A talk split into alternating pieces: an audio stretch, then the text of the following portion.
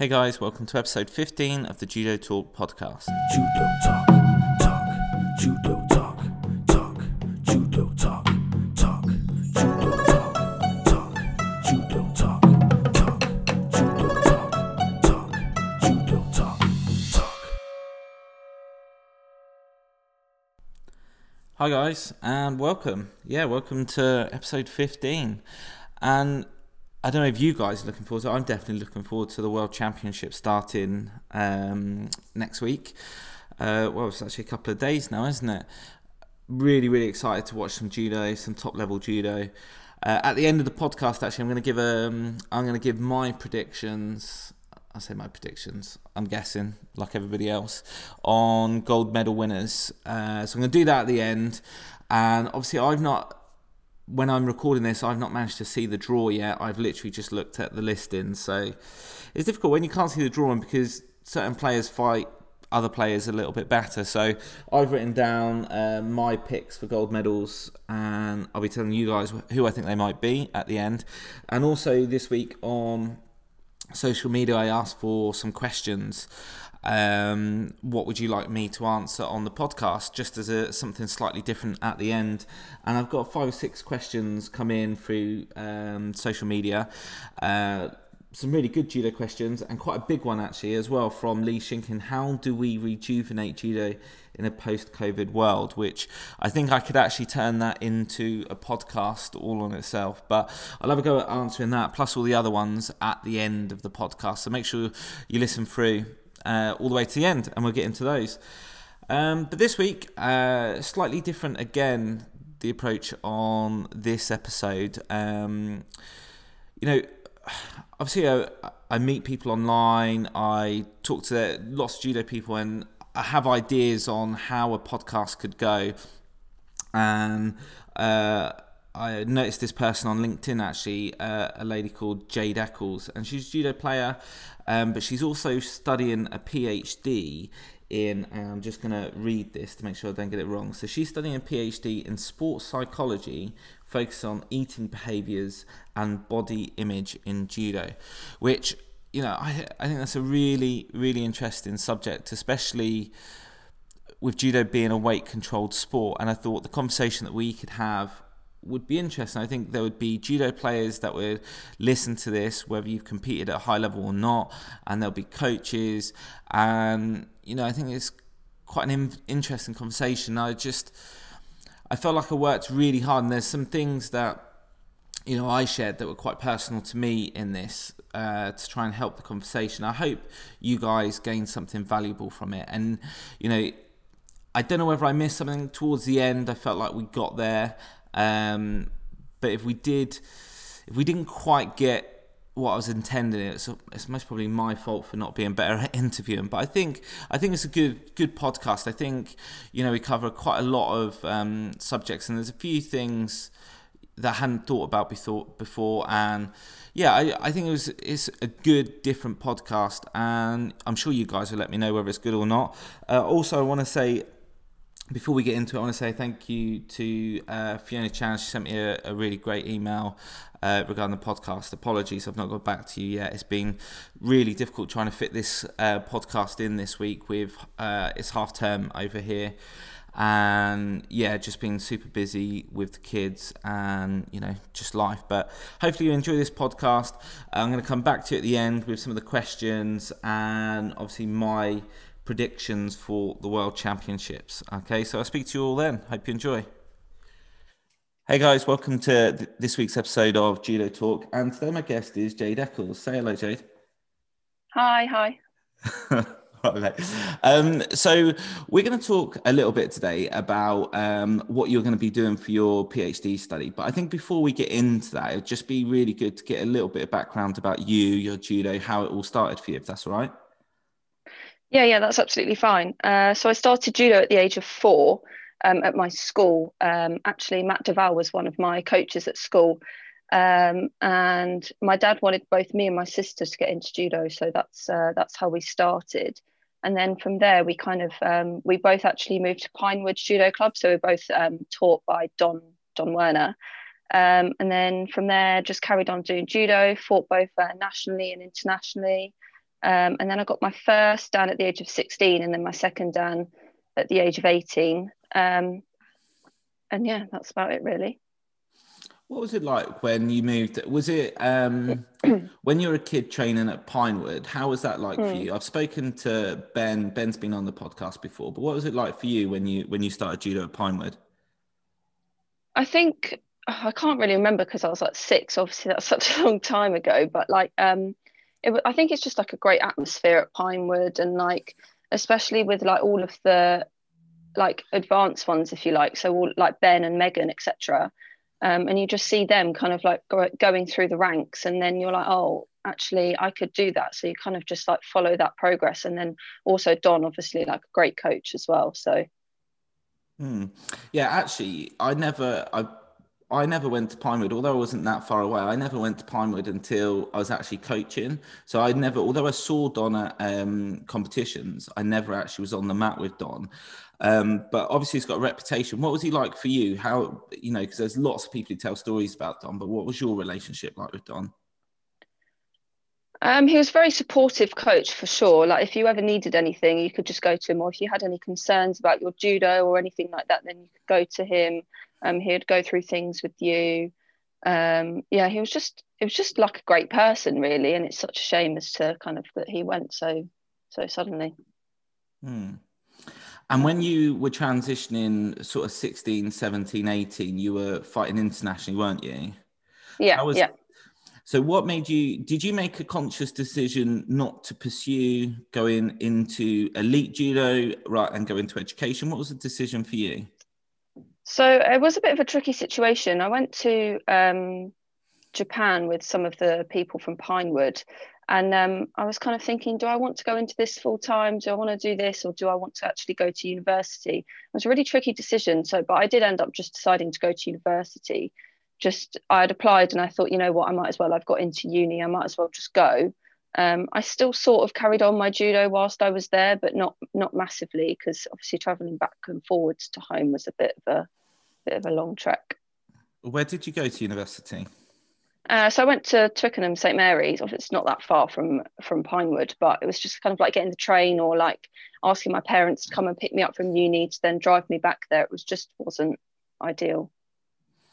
And how did you? What did you study when you started at university? So my undergraduate degree, I started uh, studying uh, sports coaching science. So I've got that, and then I moved on to straight after my um, undergraduate. I did a postgraduate at the same university, so I've got an MSc in applied sports psychology as well. And did you look into specifically anything around judo on that, or was it quite a broad subject? So, um, in terms of like my dissertations, I did it both in martial arts. So, yes, I did look into judo for those two. But in terms of like the actual subject area, it was just very general in sports, like as a whole.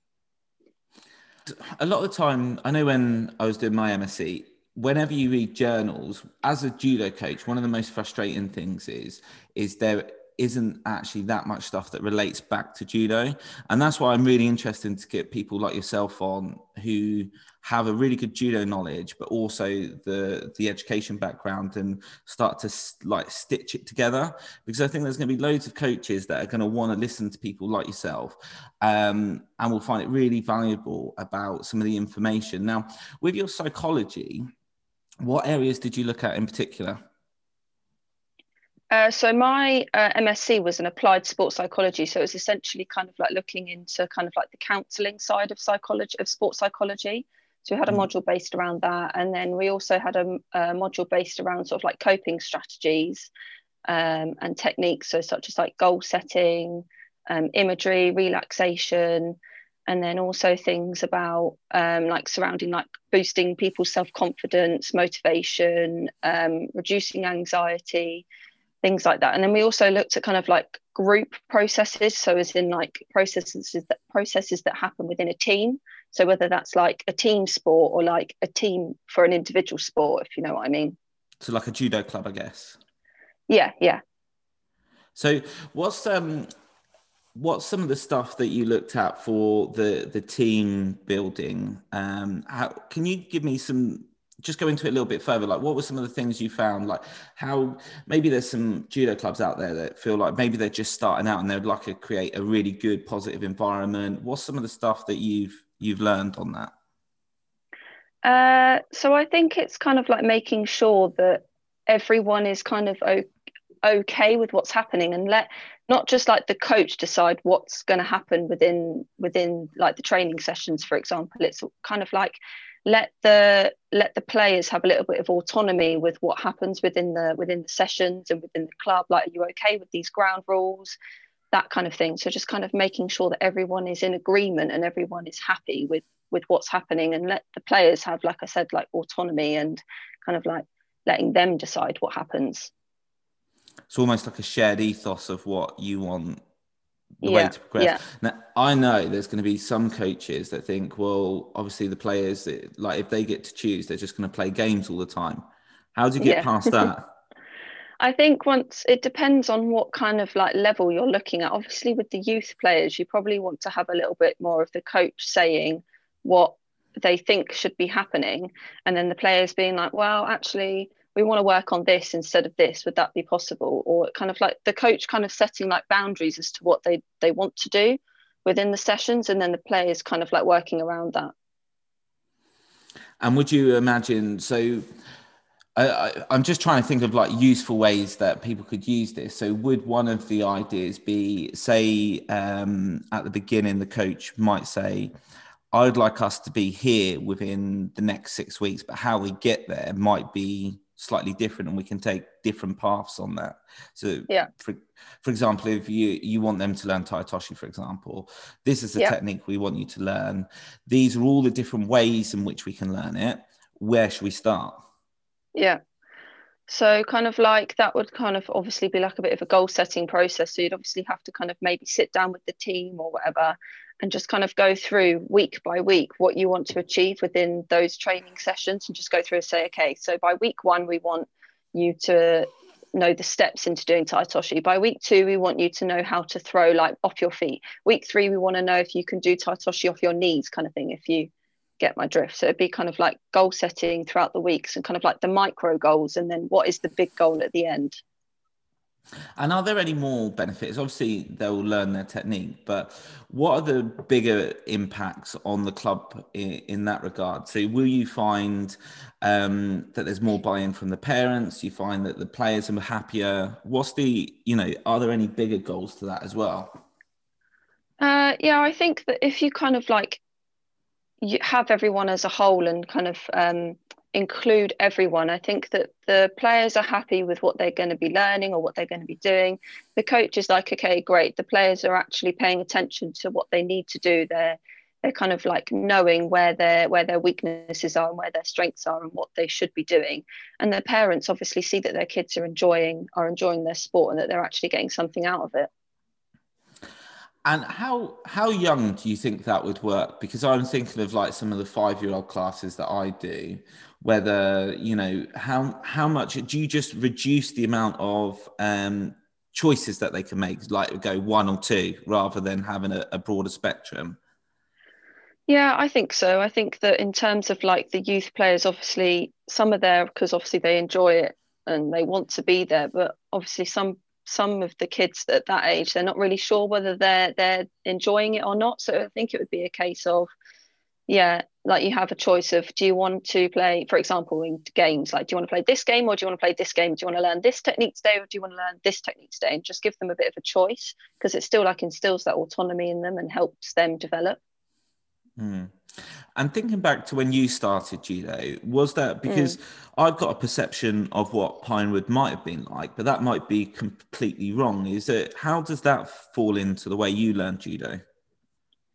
So I think Don was quite an old school coach in the sense that it was like you learn how to do these techniques and then you kind of just progress. So like you did the beginners class for X amount of months and then you went straight up to the intermediates class and then it would be like, okay, so we're going to do an hour of groundwork and then an hour of standing work and then it would kind of just fit into what Don wanted to do essentially. So I guess then the people, because obviously Pinewood and Don had many, many years of producing successful players. So I guess mm. there would be some coaches listening, like saying, well, that obviously worked. So why wouldn't we just do that? Yeah. Because you hear that all the time in judo. Yeah, 100%. I think that because skill acquisition is quite a big part of sports psychology, and I think that a lot of the a lot of the things in, within skill acquisition they're sort of based around team sports and uh, like individual sports that are sort of well known because that's what the research is done on and that's where the researchers are based.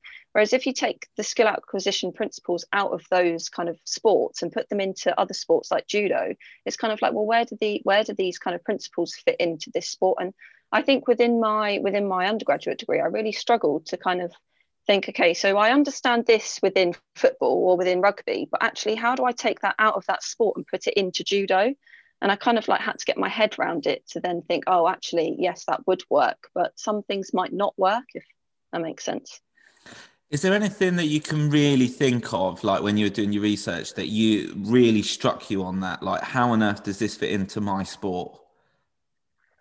Um, Put yeah, you on I the spot think there. Sorry. Yeah, that's all right. I'm just trying to think back. Um, skill acquisition wasn't my strong point, but um, I just think that so things like expertise, so like becoming an expert in your sport, it's all about doing certain amount of hours over so many years, and it's like okay, yes, that that that does kind of coincide with what. So if you want to become an elite player within judo, you do have to train X amount of hours for X amount of years to become an elite player. But then other other processes just didn't seem to click. But I think eventually they sort of did. Mm. Well, it's funny. Actually, a couple of weeks ago, I had um, well, actually, the very first podcast I'd done was with Darren Warner, and he's done a lot around skill acquisition. He's actually written um, an educational book on it. And a couple of weeks ago, I had a guy called Cal Jones who's doing a PhD in skill acquisition, and there's really two camps on it. One which is like a constraints led approach where you shouldn't ever really teach anything other than let them play games and set boundaries and rule sets on it. And then another school of thought where you you do your repetition, your repetition, your repetition, it's over and over again. Yeah. They sort of bump heads. And whenever I speak to anybody on skill acquisition, they generally fall in one or two camps and they very rarely cross over. Whereas I feel as a judo coach, you need a bit of both. I don't think one is eh, one is perfect, all the other one's perfect, and I think you need to steal both elements as much as possible. Mm. Yeah, no, I do agree. Like, for example, with a constraints led approach in judo, you could do like, um, example, you could make, if you're doing randori, you can make like the mat area smaller. So it's kind of like we've actually got to stay within these and kind of that kind of stops them from going outside or golden score, for example, that could be constraints. But then at the same time, you do need that repetition in terms of like uchikomi and things like that to kind of really get it in your head. Yeah, and I think there's loads of stuff that I love to play around with within the constraints that approach as well. And you can link some of the psychological stuff as well. You know, like even silly stuff when I'm working with high level players, I like to maybe make the mat area smaller. But what I'll do is I'll constantly call the wrong decision to one player. So they'll Mm. always get the rough end of the deal and they won't know Yeah. why, but it's just to sort of test how they deal with, you know, always being wronged. And the big point on that is the fact that they're not in control of what a referee does, you know, and they, Yeah. they can't, all they can do is deal with their emotions at that time. And it's only until after it when they've really got, you know, once they've finished the exercise, do you ever explain to them what the idea was? Um, go on. Yeah, yeah. So I think that what you just said about doing the score and stuff. So, for example, if you're kind of doing like a golden score situation in Randori, you could almost say, okay, well, player A, imagine that you're a waza-ari down, and then you can see how they kind of react to that. And it, it would help them then in the long term when they actually do it go into competition and they are in golden or not in golden score, but they are in a competition situation and they are a waza-ari down. What, what are they going to do? So it does help them, I think. And how do you feel? Are there any sort of coping strategies that you know of that when working with kids, especially? I'm just thinking about now, like when we've got kids coming through the doors, brand new kids, especially uh, after COVID and that. I've had a few kids that are particularly anxious or nervous. Or are there any anything that you've learned that might be useful for coaches to sort of help them get them through the door onto the mat? Um, I don't know whether like through the door and onto the mat, but maybe like after after a little while and they're still feeling potentially a little bit anxious about judo or about actually mixing with other people because obviously coronavirus we've had to keep apart for quite a long time Mm. so kind of things like um so like relaxation techniques but the thing is with anxiety is you don't want to to drop it too low because actually having a bit of kind of that arousal is actually quite good for for Mm. sports performance. So you have to kind of find that balance in terms of anxiety. But I, there's there's so many kind of like um uh, like coping strategies. So you've got like goal setting imagery like self-talk would be actually quite a good one. So you can just kind of like almost kind of like hype themselves up a little bit uh, before they Mm. come on the mat and just be like you know what? You can do this. This is this is a good thing kind of thing Yeah, I had a girl, I had somebody who was brand new. She come in, they'd done their trial sessions, absolutely loved judo, loved being on the mat, and then she got her new judo suit, and then she refused to come onto the mat, and she wouldn't do anything, and I, she actually that session she didn't come at all, and then we spoke to the mum afterwards, and it was the fact that she didn't want to. She got really anxious on putting the judo suit on, and she didn't want to wear it. So we we in the end we managed to talk her parents into practice putting her judo suit on at home. So she would Yeah. do races with her mum in her judo suit, and literally Yeah. this was the first week that actually she got on with her judo suit. And is I don't know whether she would always have been a bit nervous about a judo suit or whether the current situation. So I wonder if there are coaches around the country at the moment that are just finding something that they would never have seen before, or just Mm. because of the way it's been over the last few, well, the last year. Yeah, I think in that situation, if she was um, anxious about putting on her judo suit, it would be like, okay, this week you don't have to go to judo, but I just at least want you to put your judo suit on and run up and down the kitchen for two minutes or whatever. Hmm. And then it'll be, okay, so then next week, what I want you to do is I want you to put your judo suit on and then we can do whatever. Or then the week after, it could be, okay, we're going to actually go to judo and you're just going to put your judo suit on and you're going to step on the side of the mat. Don't have, there's no pressure to do any judo until she's ready. Yeah, we were really lucky actually because her parents were really, um, really good as well, and they sort of coached her through it at home and got her ready for Mm. the following week to get on the mat. Yeah. So, but there must be weird situations happening. Now, with your um, once you finish your postgrad, you're now moving into a PhD, aren't you? Yes, yeah. Could you just give us a little bit of background uh, around what what you're doing with that? Yeah, so um, the kind of overarching title of my PhD is a critical exploration of body image and disordered eating in male um, judokas, and I'm specifically looking at um, elite male judo players. So it's And can you like just um, can you just put that a little bit simpler for me, just so I Yeah, yeah, understand yeah. what exactly that means? Yeah, yeah, of course. Uh, so essentially, it's kind of just like looking um, over like a long, long period of time um, at elite male judo players' body image concerns and disordered eating behaviors, like basically throughout, kind of like looking. You know how like they have like a bit of a cycle, don't they, between judo competitions, and it's like they they diet and then they're back up, and then they diet again, and then they're back up. So it's kind of like looking at those processes throughout that period of time. So they yo-yo down and up. Yeah, I know, I know that Yeah. quite well. Yeah. So why why did you choose this topic in particular? I just think that within the sports psychology literature that's out there, there is such a lack of research surrounding this area within judo players and specifically men, because men do suffer from eating disorders and disordered eating. It's just not spoken about. And what in particular issues do you think there are? So I think it's like we just said the issue with like the yo-yoing in terms of like getting their weight right down and then bouncing back up again. It's just that restrictive dieting is such a is that's one of the main symptoms of disordered eating. Um, and then there's also concerns surrounding surrounding body image in terms of like um, actually what the media believe that men should look like this mesomorphic like muscular ideal when actually judo players might not look like that because they actually have to be quite lean they end up being quite lean from the way they diet Hmm. So, from a personal story, so uh, when I was full time, uh, I was 73 kilos. But so for me to be 73 kilos, it was like as lean as I could possibly be. But I would quite comfortably, I could go up to about 90 kilos, uh, you know, without really trying. And I remember one tournament I was I was weighing in at 73 kilos, and the very next day I'd be 79 kilos. You know, Mm. after the tournament. So this is something I'm really interested in because it was something that affected me. But I feel like my bad habits were were inputted from much much younger, much much younger than that. So what? um Where do you think this will go? Are you looking at the the sort of causal effects? Are you looking at the the effects of long term, how it's going to relate to their body? What what's the aim of this? So my research is takes a qualitative approach. I'll explain what that means. So essentially, kind of, I'm looking at interview data, observational data, that kind of thing. So it's not numbers; it's what people say and what people do. So I'm just kind of like wanting to kind of develop a bit more of an understanding into these kind of processes within this this area specifically. Um, so yeah.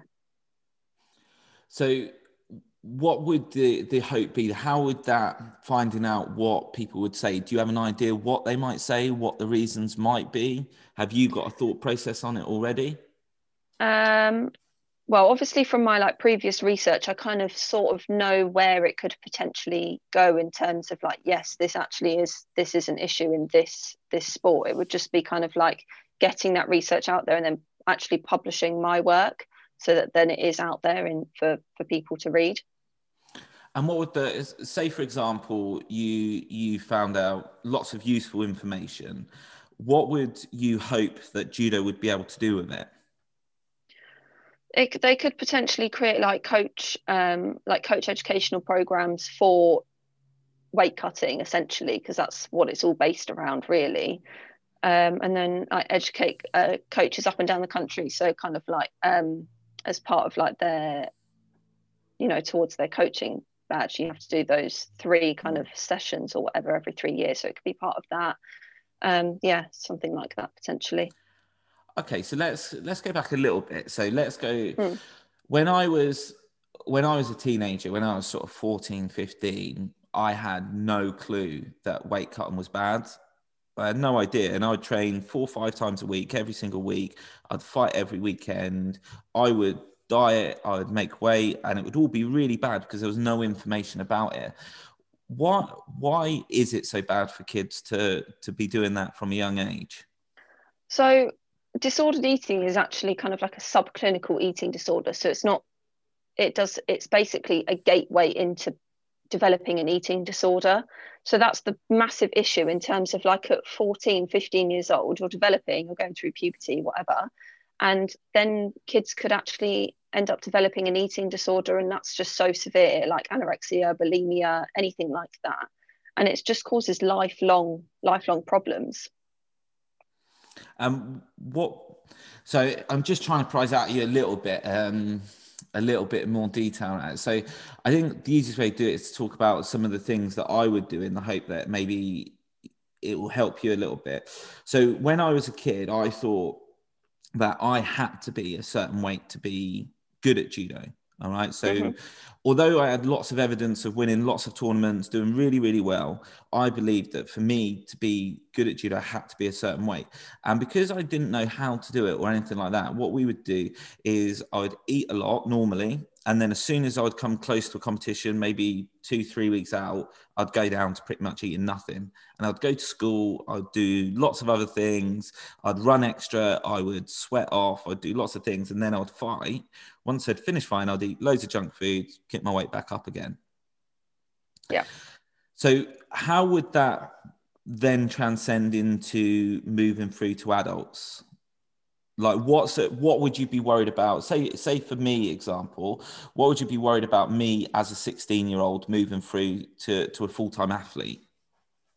you're obviously not going to be getting the right amount of kind of like energy and everything like that that you need from the foods to then actually go on and compete at that junior senior level um, and i just think that kind of like if you're reducing if you're basically starving yourself for two two weeks or whatever just before you weigh in then once you've weighed in and you can eat again your your stomach's going to have shrunk almost so you're not going to be able to get in that nutrients and that energy that you need to then go onto the mat yes you might have been successful when you were a teenager but then as you potentially get older maybe you're not going to be as successful if you're cutting that much weight down and then you're not getting that energy back in after you've weighed in. And how does that obviously? So when that goes through, we then look at as you move from sort of cadet to a junior to senior, the volume increases a lot. But do you think the bad habits are then instilled so much that you won't be able to change your mindset? Is that a worry? Mm, I think potentially, yeah, especially if like you've basic almost essentially grown up within judo and you've been there since since little and you've seen these older players go through this this weight cutting cycle and you think, oh, I need to do that to be a successful judo player. And it's kind of like almost part of the culture of the sport, kind of like actually if i want to be that successful if i want to be an olympic athlete if i want to go to the commonwealth games etc i need to cut weight i need to do this. But in actual fact you might not need to. You might you don't have to cut weight to be successful at the end of the day well personally i don't think anyway. I didn't really ever cut weight that much so i could be very contradictory here but i didn't really ever cut weight that much. It was only whatever like two or three kilos that i had to cut down before weighing in. Other people like like you said cut like 10 kilos down. And it's like, is that really massively necessary? But what? So what if a coach were, was was stood in front of you and go, well, you know, this kid, it might be their only opportunity to go to a youth Olympics, a cadet worlds. They're not good enough to go in the weight group above. They have to diet down to make it. So where where is the judo is a weight controlled sport for obvious reasons. Mm. Where where is the line drawn? Yeah, I think um, I think it's in uh, I think it's in wrestling. I don't know if it's actually they actually do it or whether they trialed it. They essentially tried to um, put in this program in place for competitors where if they cut too much weight, they weren't allowed to compete, and it kind of like helped stop this massive weight cut. So I think if you're cutting like 10 plus kilos, that's a bit kind of almost excessive and it's a bit like is that really massively necessary whereas if it's what like two three kilos that's not much to drop over the course of like two weeks really um, so it's kind of like you said where do you draw the line in terms of unhealthy and healthy yeah, and I think it's a really, and I am trying to play devil's advocate here. I am trying to sort of force you a little bit. Um, so one of the one athlete that I was working with, he was um, national champion, you know, doing really, really well. And I knew that they had to step up a weight group for their body to grow, for them to move through. And actually, all the conflict was coming from them because they didn't mm-hmm. have the belief that they could step up to the weight group above. They couldn't do as successfully at the weight group above. And yet, they had all this evidence of doing really well. And it took me 18 months to convince them to move up. And uh, you can't the thing is with coaching, I don't believe you can force the hand on anything. I don't think there's a real no, you must do this now because I think you then lose trust and you then lose buy-in with an athlete. So actually, my difficulty with with that player was trying to produce evidence and giving them opportunities to move up. But they had they had built an identity around being successful within judo, and they believed that success was at that weight category. So actually, I spent a massive amount of my time just trying to convince them to move up. And funny enough, once they did move up, they still become national champion. They still went to major championships at that level. But that's also something you there must be something or a way of dealing with it with the actual athletes themselves. Yeah, I think uh, surrounding athletes and obviously you as the coach encouraging them that actually they should move up. I think there is a lot of kind of pressure from obviously pressure from the sport itself with it being obviously such a weight bound sport. And then there's also pressure that could have happened behind the scenes from their other like their teammates around them. And then also the pressure from um, themselves surrounding like yeah that identity within judo kind of like it is a weight cutting sport. I need to cut weight to be successful kind of that that identity yeah. What could I suppose it's an impossible answer, actually, but maybe something good to sort of talk about. What could national government bodies do to sort of help athletes in that situation? Help athletes in terms of what needing to move up a weight category. Yeah, Or- yeah, exactly. So, say for example, there are there are some procedures in place now um, to sort of encourage that, but I don't know how much is actually emphasized. How could it get to a point where players can move more freely and grow um, grow more freely? I say, but that's not the right word. Yeah. Um, I think potentially like wrestling, I think they've done kind of introduce this kind of like weight cutting, kind of not stopping it because sometimes it might be a little bit necessary if you're like, like I said, like two kilos over or whatever. Um, so maybe introducing something like that. I know um, in Brazilian Jiu Jitsu, they actually have to weigh in at the side of the mat with their gi on before they actually fight. So it's not like in the morning like it is in judo or the day before. So it gives them time to refuel in Brazilian Jiu Jitsu, it is you weigh in at the side of the mat just before your weight category is called to fight. So maybe potentially something like that could help. Do you maybe. not think? Do you not think that might encourage a bit more of extreme weight loss, knowing that the fact that they've got to wear a Mm. kit and they've got to be on the side, and you know, all of a sudden they don't fit in that weight group? potentially, but then at the same time they weigh in and then they literally have to go straight on to fight. So then they're not going to have time to refuel. So they would actually have to think, actually, I can't cut this much weight because I'm not going to have enough time to refuel and get the energy and the nutrients that I need. Mm. Yeah, it, it's impossible. And what about? Um, so I'm doing a lot of what abouts actually, just because I'm trying to push it a little bit.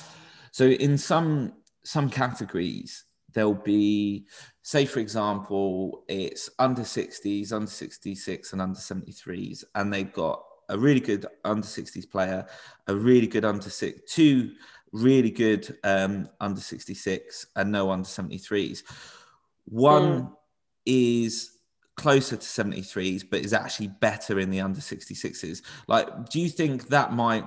So, what I'm trying to say is if they're thinking about trying to get the best results possible as a team, because obviously funding and stuff's related to it, Yeah. how how does that inter interlink? So, if there's pressure from a, a governing body as well to to move them into different weight groups, Yeah, so like I said before, there is a lot of pressure that's placed on these athletes to kind of cut weight.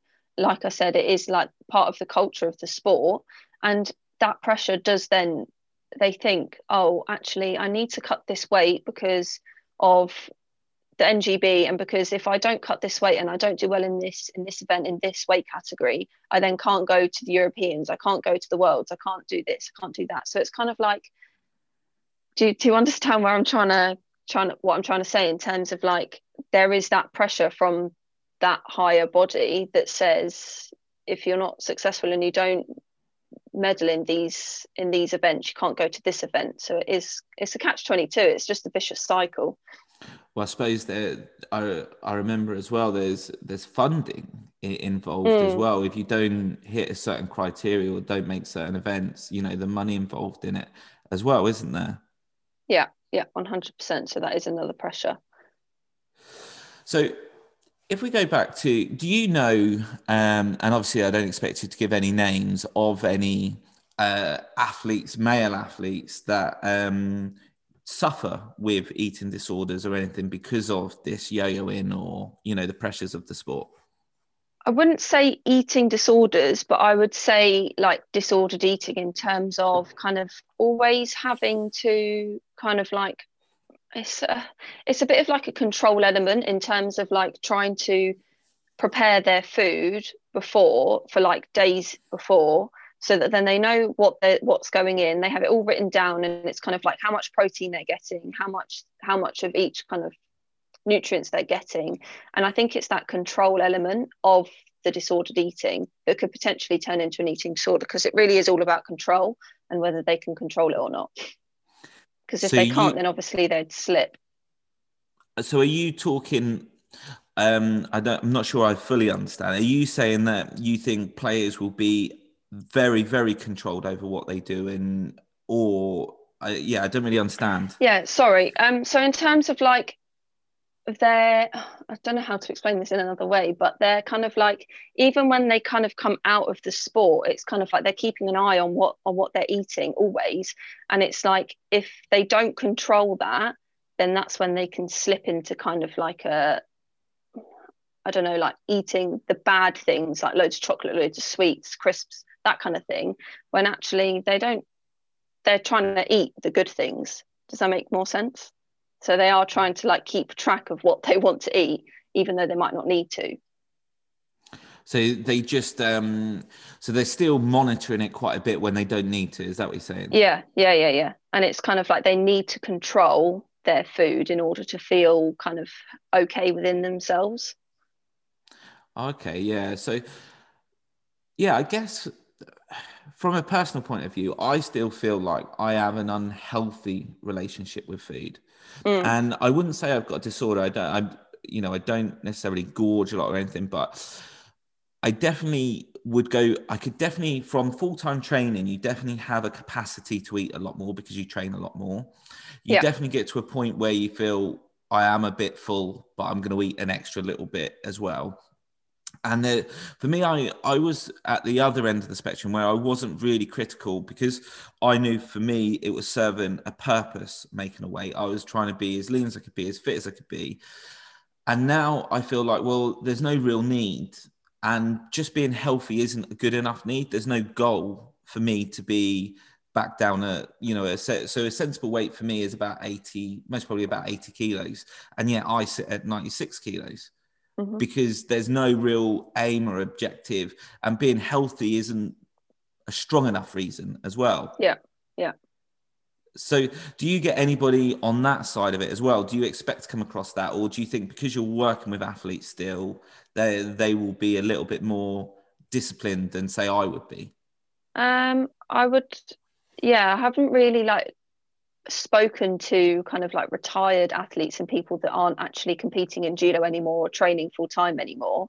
Um, it's more just kind of like people that are that are still training and do still kind of keep track of everything that they're eating and do actually have a goal of I need to eat this because this will make me more successful or I need to cut weight because this will make me more more successful as in there is a goal behind what they're doing. Hmm. And It's I not suppose- just go on, mate. sorry it's not just for it's not just like for health reasons it's like performance and success reasons that's that's kind of the goal and that's also probably a driving pressure as well Mm. And uh, with with the athletes, is there is there any trends that you know of when the, you know do are there always these yo-yos, or will you do you expect to just find athletes that manage to hold hold the line pretty straight?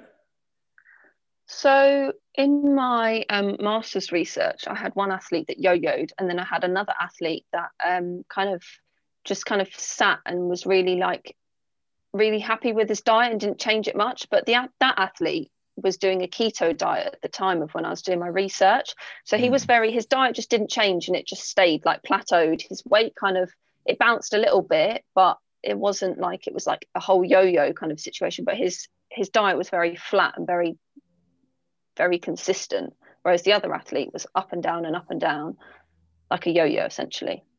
So you do And get how- a mixture of the two.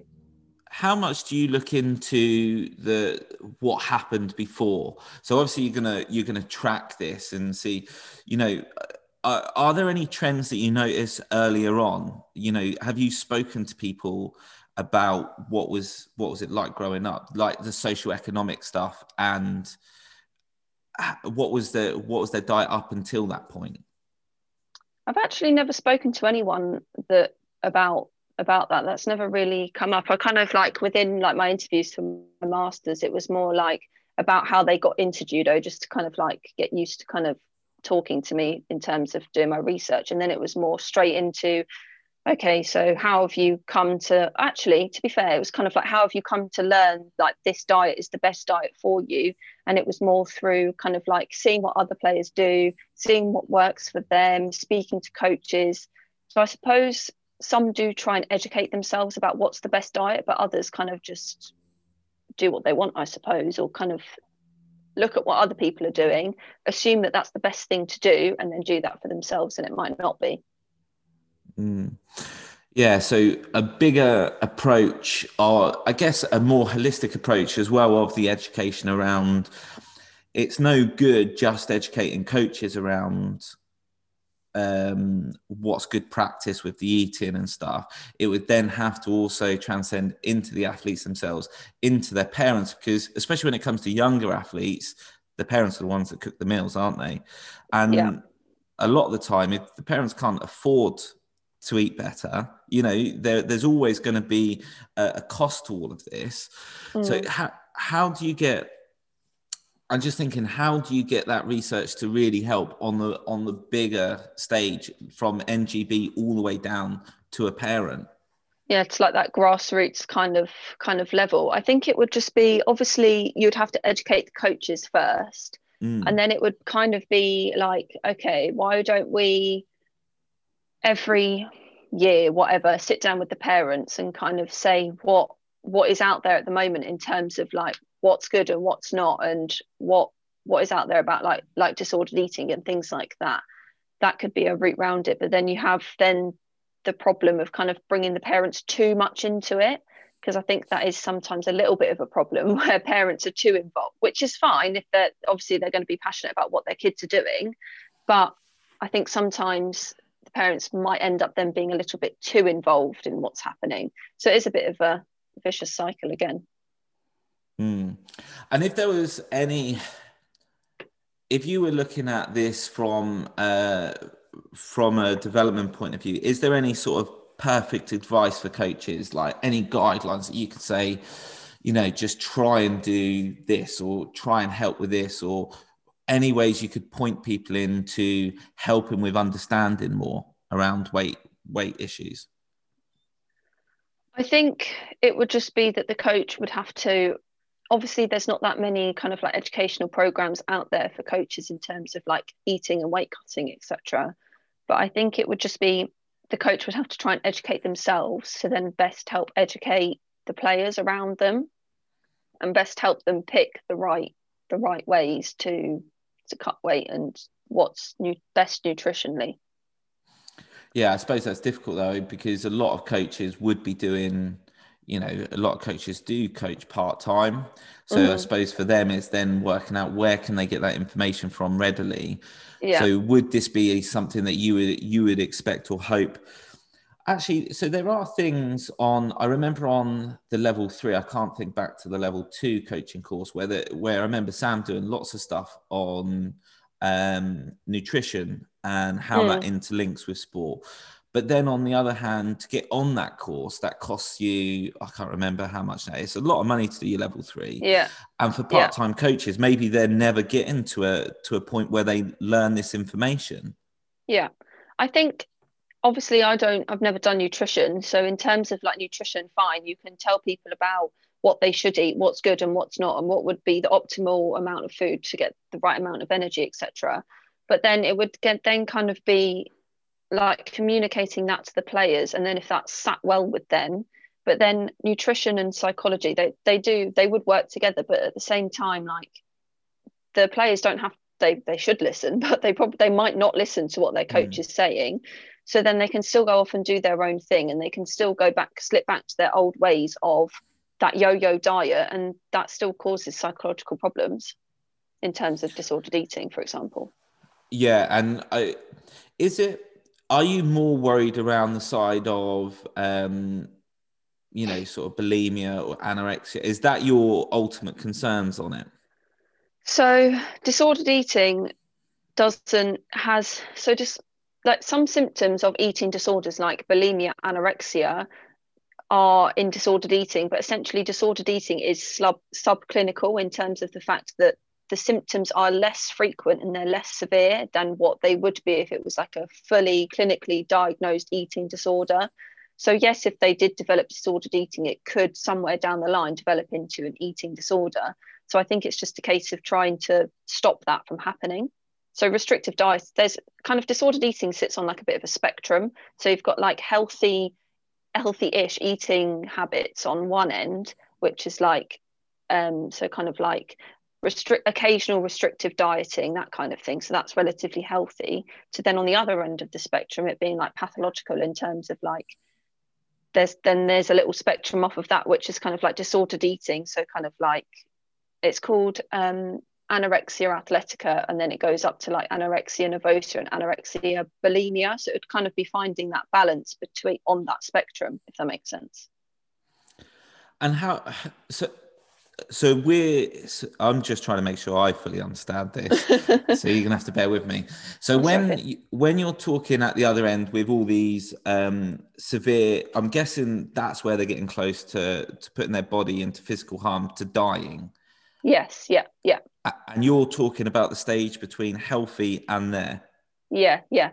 So disordered eating does have symptoms of eating disorders, but they are less severe and they are less frequent. So kind of like within some people within judo, when they're doing like the yo-yo kind of dieting, they will try and almost like sometimes they'll make themselves sick, but obviously it's not going to be all the time. Whereas bulimia, they'll binge and then make themselves sick. But within like disordered eating, it's not all the time. And what so why would that be? Say, for example, um, the athlete leaves the sport after that and they're in this disordered eating phase. Why would that be such a bad thing? So when they've left the sport, so it's when they've like retired. So once they've retired, yeah. So say, for Yeah. example, they've they've developed these bad habits through yo-yoing and stuff. They finish the sport and they continue with a disordered eating approach. Mm. What are what are you concerned about? I think it's just because then at that point when they've retired, they don't have the support of obviously you've got pressure from from people within the environment, but then also you don't have that support from the people within the environment. You're kind of there's that transition out of sport where it's kind of like, oh, I'm not doing the sport anymore, but I still feel like I need to eat in this way because it's instilled in me and it's how I've always I've always ate. But so then there's but then also when you're out of sport there isn't that support and i don't think people know where to go to find support to help them to get back to a healthier diet And do you think there's what are the health issues then? Why couldn't they just continue doing it? because it could develop into a full-fledged eating disorder if they were to continue to do it and then the feelings could get worse and worse and worse and they just it just gets more severe and more frequent and that's when it can develop into an eating disorder Ah, okay, so correct me. So you're so the concern would be so say for example, sports quite a elite sport is quite a, a pressure pot, isn't it? A melting pot of, Mm. of emotions and stuff.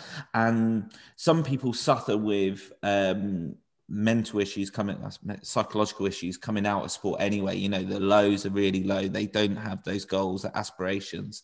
And Yeah. if they had um, eating disorder all the way through, that could accentuate and, you know, they could eat because they're sad and they're sad because they eat. And that could then, then go yeah through. it's just like that cycle of okay so i'm not doing sport anymore and then it would just be like well or it could actually go completely the other way in terms of they're not doing sport anymore they can eat whatever they want and it could go into more of like an obesity eating disorder or binge eating disorder rather than the anorexia or bulimia disorder And I, I suppose as well, there would be the issue of your diet really affects how you feel, your mood, your, Mm. you know, your mental health. And the worry would be if there wasn't any support in understanding your relationship with food, that actually that could fuel um, more psychological issues later on down the line, I guess, less left unattended.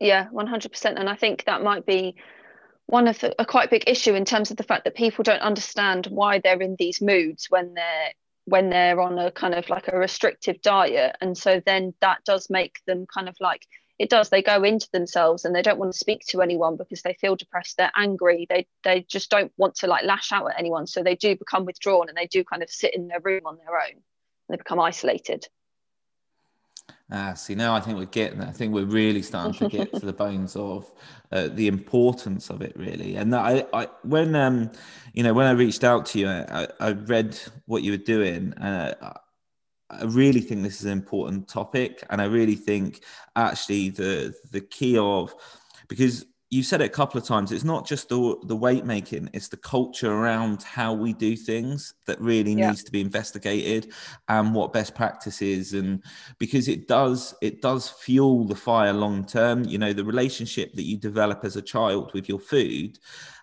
then going through into being an athlete and then coming out the other side will affect your mental health really won't it your your your involvement with life yeah 100% 100% Mm, brilliant um is there any I, I think we i think we've done a good job Uh, well, I'd like to write my own reviews. I think we've done a good job. Is there anything you think I've been particularly thick about and not really understood, or you know, you'd like to just make a point on? Uh, I don't think so. I think it is a bit of a very, not a bit, but a very tricky subject to talk about, Mm. especially as within judo and within these weight cutting sports, it is such a thick part of the culture. So people will probably listen to this and be like, no, she's wrong, kind of thing.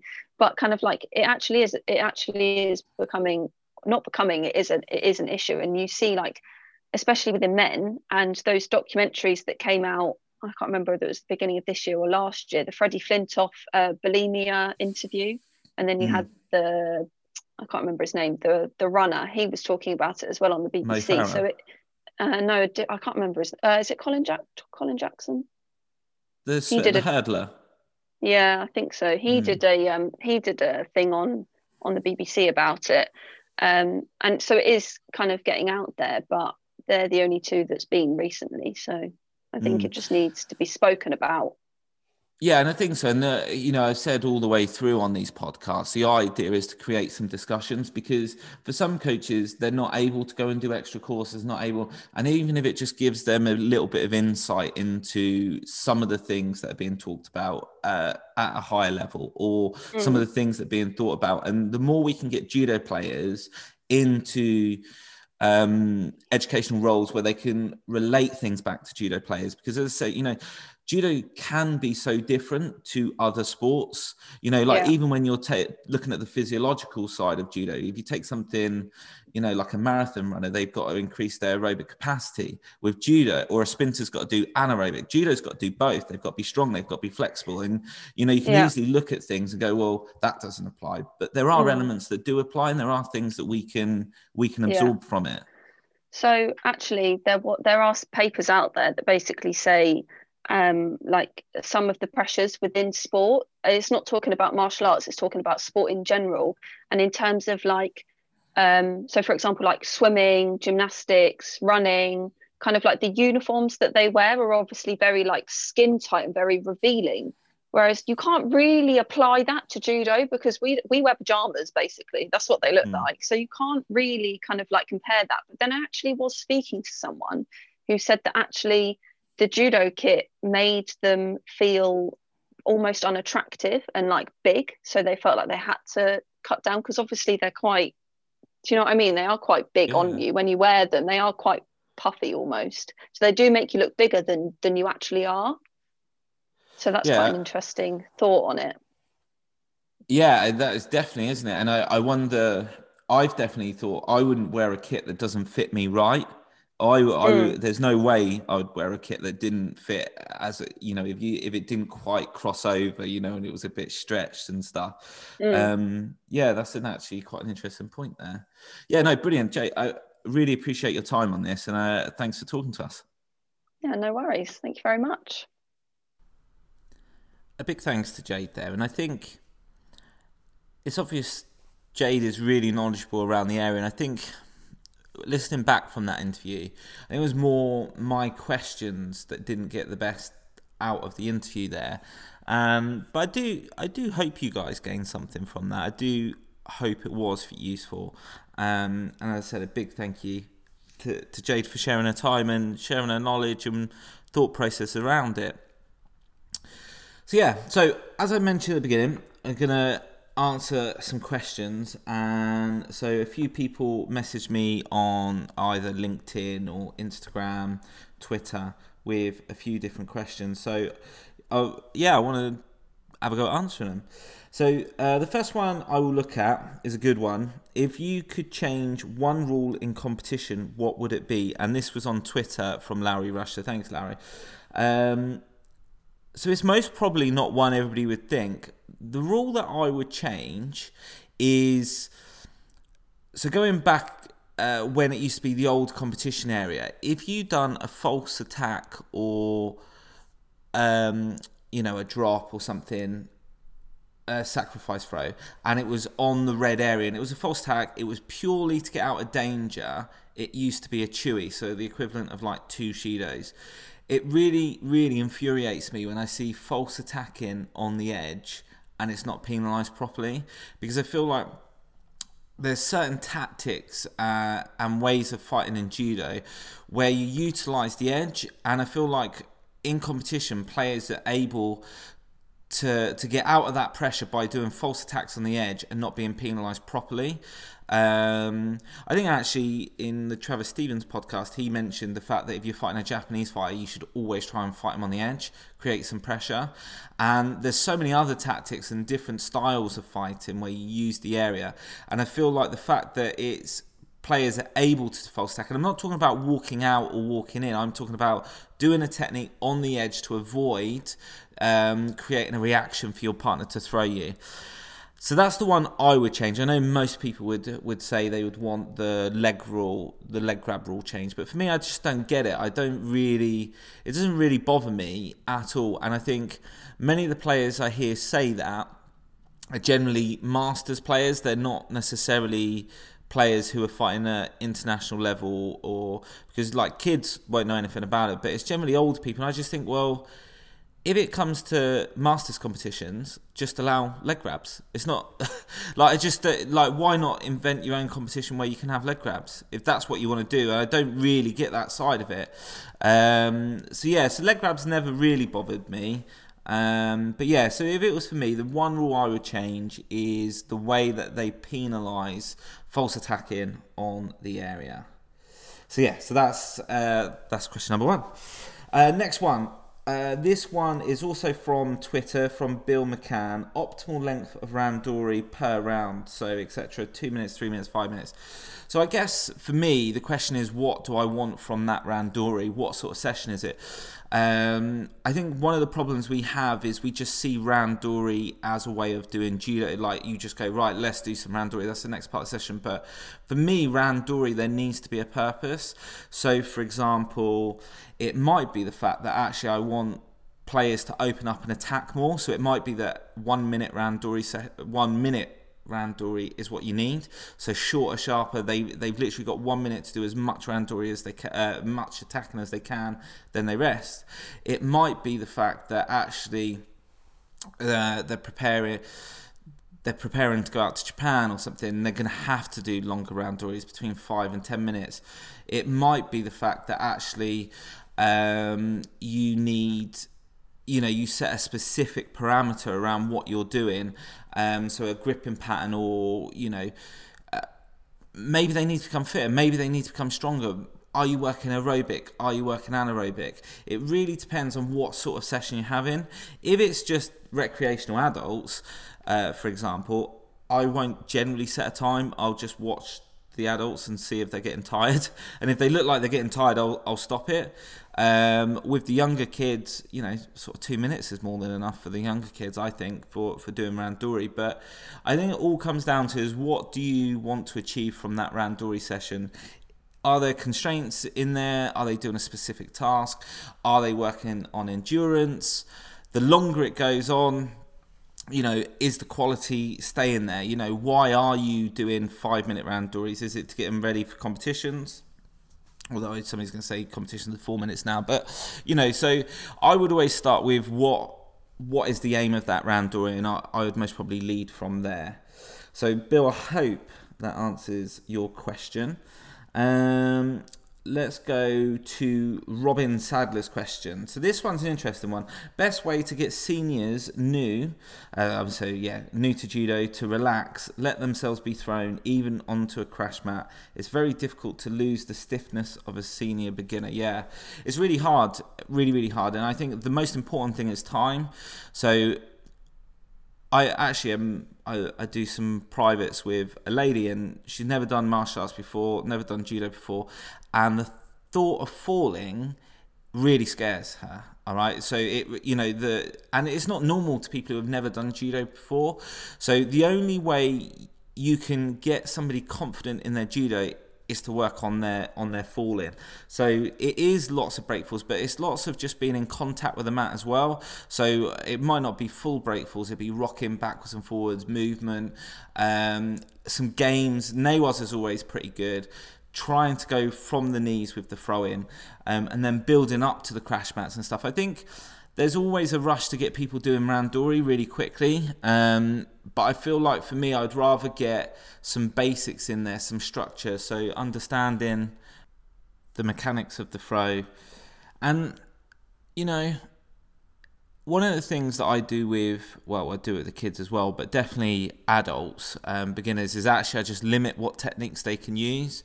You know, I think one of the biggest one of the biggest fears of the adults when they're doing judo is that they're going to be hurt or you know that that's it in reality isn't it when it when it comes to tachiwaza adults don't want to be hurt they want to be able to get up for work in the morning so like taking techniques such as Tani Otoshi off Uranage off. And purists might go, well, that's still judo and stuff, but you still want people on your mat. You know, if you've got a 50 year old lady or man and they've got to get up to, to work in an office and they're, they're not necessarily going to want to go in there with like a broken shoulder or a bruised hip or so making the techniques really obvious that they can use and making sure that they're suitable for their level um, and that counts for even if it's with more experienced players, making sure the experienced players use techniques that that are suitable for that level, and and just build it up from there. I think yeah, as I said, there's a rush to get in there, build the structure, build their understanding of judo, the aim of the game, play some games where they fall onto the crash mat. You know, even silly stuff like sumo and stuff like that. Get them, get them used to the contact. Even that's a strange thing in judo with adults is how close we are.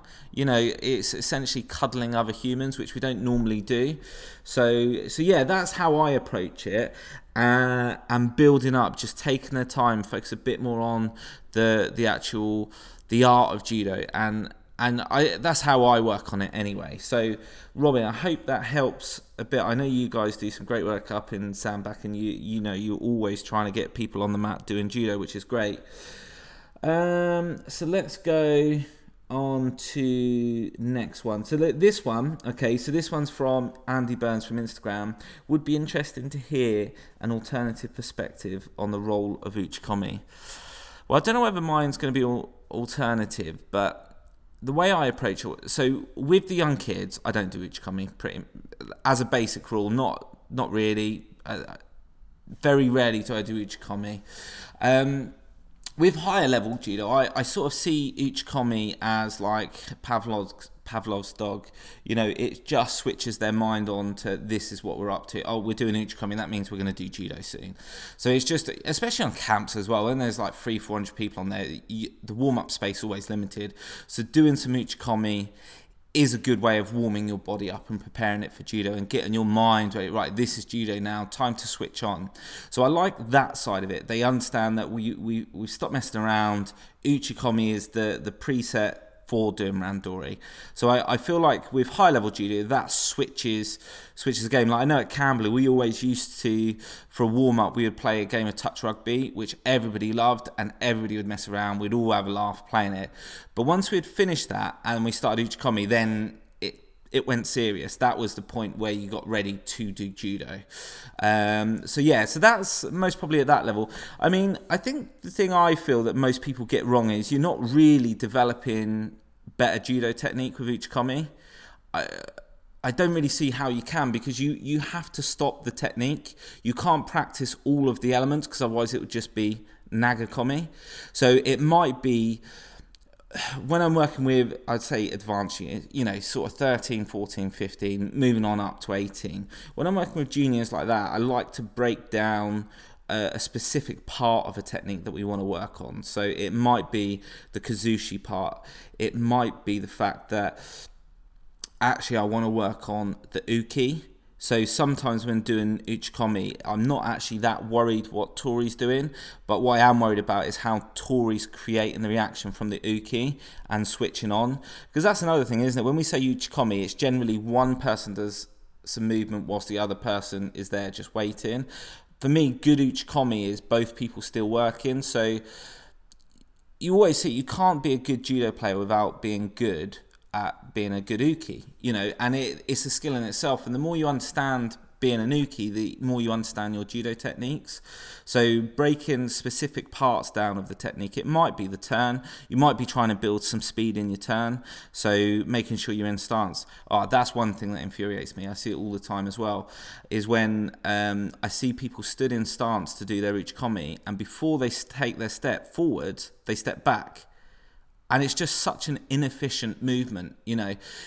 For me uchikomi if you're doing uchikomi you should do it from stance and your partner should be in whatever stance you're working from. So it might be a square stance just because you're looking for ease. It might be in the same stance might be opposite stance but setting yourself up from the beginning there's no point if you're trying to improve on something with your uchikomi there's no point doing it unless it's from uh, a specific setup so yeah, I, I don't think that's alternative though. I don't. I think that's most probably how most people approach uchikomi, and I think static uchikomi once again is just there to practice specific movement, like specific parts of a technique, rather than the whole thing as quickly as you can within the skill set. Try and get some movement.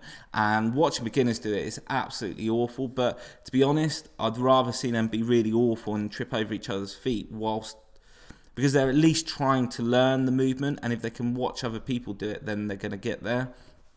So yeah, so Andy, I'm not sure whether I've answered that um, as you hoped for that, but that's the way I definitely see Uchikomi.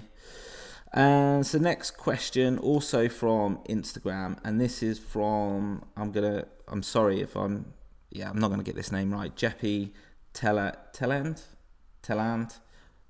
I hope I got that right. I'm sure I haven't. But so, how did you open up your club, and how has it run? So, actually, uh, a judo coach, a friend of ours, was actually retiring. Um, he was going to close his club completely, and he asked whether we wanted to take it over. So we bought the club from him, and then once we had done that, we we carried on for for a little while running it how he did, and then we made some changes.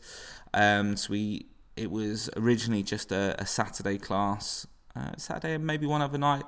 Uh, we expanded, we put more club nights on. Um, and yeah, we just pretty much grew it. So now at the moment, we've got a full time dojo. It was always run from uh, always run from village halls and community centres, but uh, in September we we took the step to get a full time dojo, which is uh, a perm yeah obviously a permanent mat area. Now we run twenty three classes a week.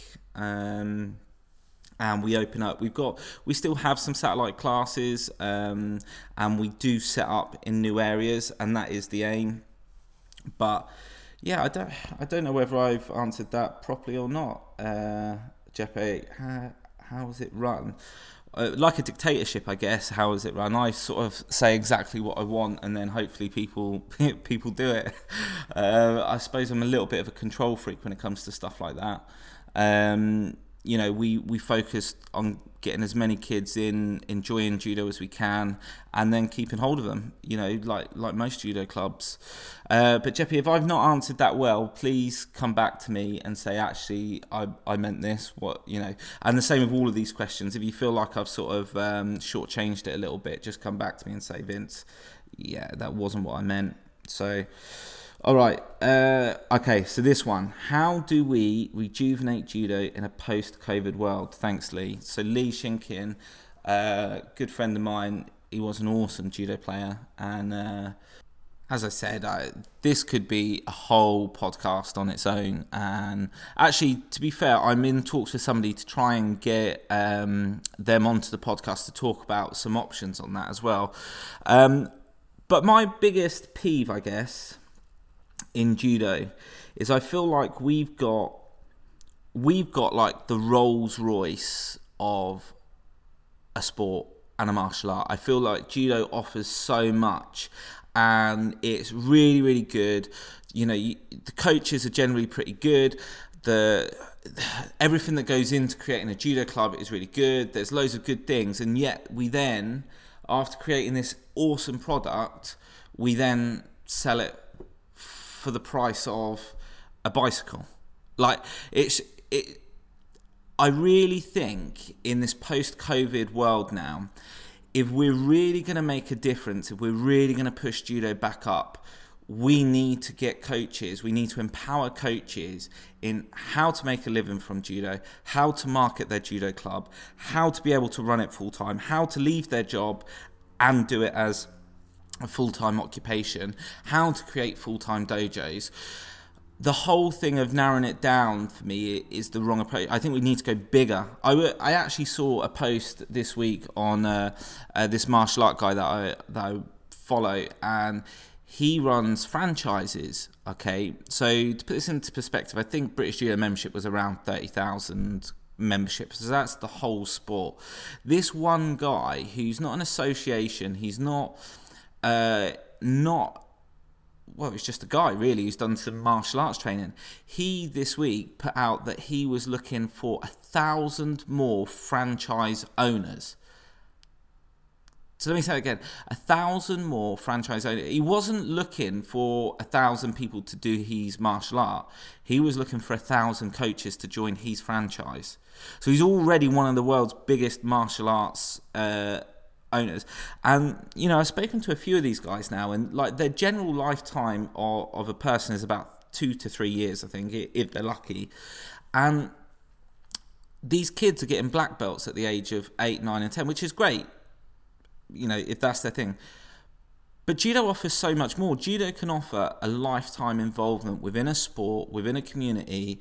They can go to an Olympic Games as a judo player, as a referee, as an official. You know, you could then join, you know, they could then join a national setup. They could help, they could go to their university. They go. So I think it's about empowering coaches now to move away from this free, you know, I'm going to give judo away for 50p. Um, because as well, like, you cannot get and the argument I always hear from from coaches is that they don't want to miss anybody out. They don't want kids to miss out because they can't afford it. Now, I just don't buy into that because there's if you're making a living from judo, you can still give people free if that's what they need. And nine times out of ten, people can afford it. People can afford their Netflix. They can afford Amazon. They can afford all these things, but they make choices, don't they? So I think to rejuvenate judo, to really get it back on the tracks, is actually to empower the coaches to go out and and set up bigger clubs, not smaller clubs, bigger clubs, more kids, more judo, more camps. And you think like, how many options is there at the moment to become a full time coach? All right, so let's say at the centre there I don't know, say there's ten coaches, I don't know how many there are, but the national centre there's ten coaches. If your option of develop, development as a coach is you do judo, you turn into a coach, and then you go to national coach. There's no real progression, and there's only 10 spots, say. But if you empowered coaches to go, right, you've finished judo now, go learn your trade, and I don't mean learn judo, go learn your trade as a coach.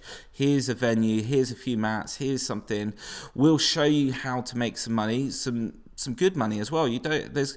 I tell you what. There's some judo coaches out there making a lot of money in judo, and I think fair play to them. I think good. I I think this is the way that you improve judo. You literally take it by the scruff of the neck. You empower the coaches. You know, you get them out there. You, you still teach a good product. We've got a good product. You don't devalue what you're you're already doing. And don't tell me that there's any coach here that would rather ha- would rather have ten kids on their mat than hundred. If these coaches learn how to market their clubs, if they learn how to keep the kids interested, how to do their gradings properly, how they, and all of a sudden every club's got 300 members, well, that's minimum. You know, 300 members should be your minimum, I think. And this isn't a rant or anything like that. This isn't an attack on anybody who does it as a vocation because they are. They've been around for years and it is important for judo. But I'm saying there's going to be loads of coaches, loads of judo players that will want to take that step and they just don't know how. And it is the association's job to teach people how to do it. Um, there should be a moving away from everything being free. You should be empowered, and it's something that I've looked at, um, trying to help people with. But also, there's so much knowledge, and you know, it might. I just want judo to be in a better position, like we all do, and that's why one of the guests that I'm going to get on soon, hopefully, will, will help us with some ideas on that as well. So that's coming up, Lee. I do, well, I hope I've answered that well, Lee. Um, there's a, as I said, there's so many points that I could go over, and I think I think I'm going to leave it there. Otherwise, we're going to go off on a million and one tangents and yeah so there, there's the questions i think i've answered all the questions uh, as i've received them so I want to finish with my World Championship uh, predictions. Now, as I said, disclaimer: I've not seen the draw, um, and it might change my mind if I did see it. But I'm just going to go from from the listings. Okay, so I'm going to start with the men's. Now, I don't think there's going to be any surprise. 60, 66, and 73s. I've gone for Japan all the way. So uh, Nagayama, Maruyama, and Hashimoto. I'm pretty confident they'll most probably win those weight groups. Um, yeah, I just think they will. 81s, uh, I've gone for uh, a surprise one actually. Uh, well, I don't know if it's a surprise. I've gone for the Uzbekistan Bowl. Oh, this is where I get it wrong. Boltaboev. Okay, I think he's been fighting well. I think he's a real dynamic fighter. I think he's got a good chance. Um, under 90s, I've gone for a little outsider as well. Murao, the Japanese fighter, a young guy. I think he's a good judo player. I think he's got a chance. Obviously, there's more seasoned judo players in there, but yeah, I tipped him for an outside uh, gold medal.